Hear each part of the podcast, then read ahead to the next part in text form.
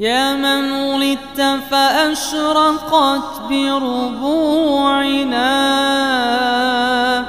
نفحات نورك وانجلى الإظلام.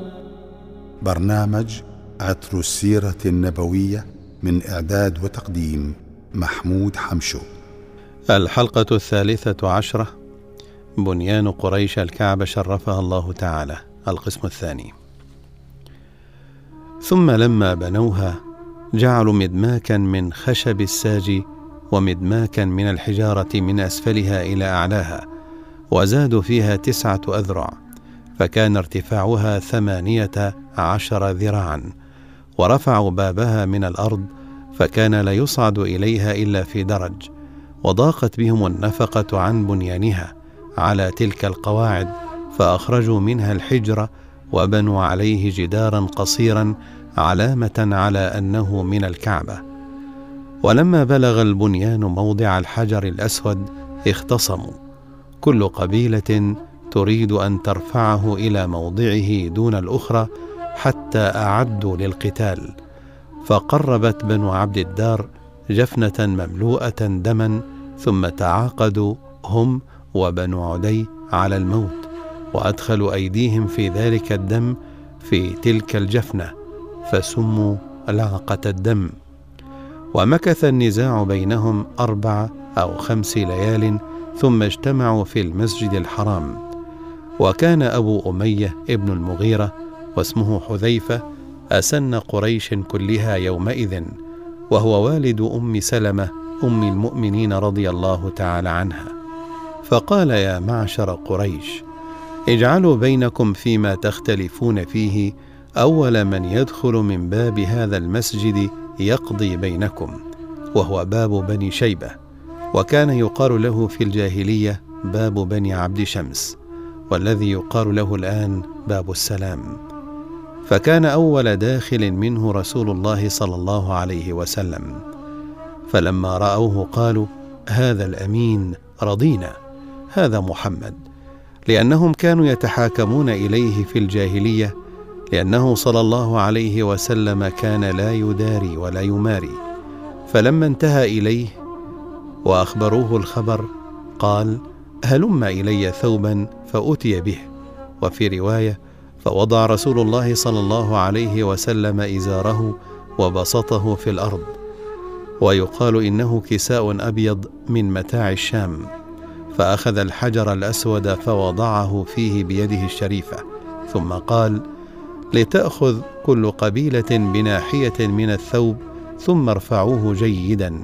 ففعلوا، فكان في ربع عبد مناف عتبة بن ربيعة، وكان في الربع الثاني زمعة، وكان في الربع الثالث أبو حذيفة بن المغيرة، وكان في الربع الرابع قيس بن عدي، حتى إذا بلغوا به موضعه وضعه رسول الله صلى الله عليه وسلم في موضعه. وقد كساها زعماؤهم أرديتهم، ولم يكسها أحد بعد ذلك، حتى كساها رسول الله صلى الله عليه وسلم الحبرات في حجة الوداع، وهذه المرة الرابعة من بناء الكعبة. وعن عبد الله بن عمر رضي الله تعالى عنهما أنه قال عند المقام: أشهد بالله، يكررها: لسمعت رسول الله صلى الله عليه وسلم يقول: الركن والمقام ياقوتتان من ياقوت الجنة، طمس الله نورهما، ولولا أن نورهما طمس لأضاء ما بين المشرق والمغرب، إنهما يقفان يوم القيامة وهما في العظم مثل أبي قبيس، يشهدان لمن وافاهما بالوفاء. وعن جعفر الصادق رضي الله تعالى عنه أنه قال: لما خلق الله الخلق قال لبني آدم: ألست بربكم؟ قالوا: بلى. فكتب القلم إقرارهم، ثم ألقم ذلك الكتاب الحجر، أي الحجر الأسود. فهذا الاستلام له إنما هو بيعة على إقرارهم الذي كانوا أقروا به. قال رضي الله عنه: وكان أبي علي يقول إذا استلم الحجر: اللهم أمانتي أديتها وميثاقي وفيت به ليشهد لي عندك بالوفاء. وقد جاء: الحجر الأسود يمين الله في الأرض. وعن سيدنا عمر رضي الله عنه أنه لما دخل المطاف قام عند الحجر وقال: والله إني لأعلم أنك حجر لا تضر ولا تنفع، ولولا أني رأيت رسول الله صلى الله عليه وسلم قبلك ما قبلتك. فقال له علي رضي الله تعالى عنه: بلى يا أمير المؤمنين، هو يضر وينفع. قال عمر: ولم؟ قال: ذاك بكتاب الله تعالى. قال: وأين ذلك من كتاب الله؟ قال: قال الله تعالى: وإذ أخذ ربك من بني آدم من ظهورهم ذريتهم وأشهدهم على أنفسهم. وقد كتب الله ذلك في رق. وكان هذا الحجر له عينان ولسانان، فقال له: افتح فاك، فألقمه ذلك الرق وجعله في هذا الموضع، فقال: تشهد لمن وافاك بالموافاة يوم القيامة. فقال عمر رضي الله عنه: أعوذ بالله أن أعيش في قوم لست فيهم يا أبا الحسن. وفي الوفاء عن وهب قال: أوحى الله تعالى إلى آدم عليه الصلاة والسلام: أنا الله ذو بكة، أهلها جيرتي وزوارها وفدي، وفي كنفي أعمره بأهل السماء وأهل الأرض،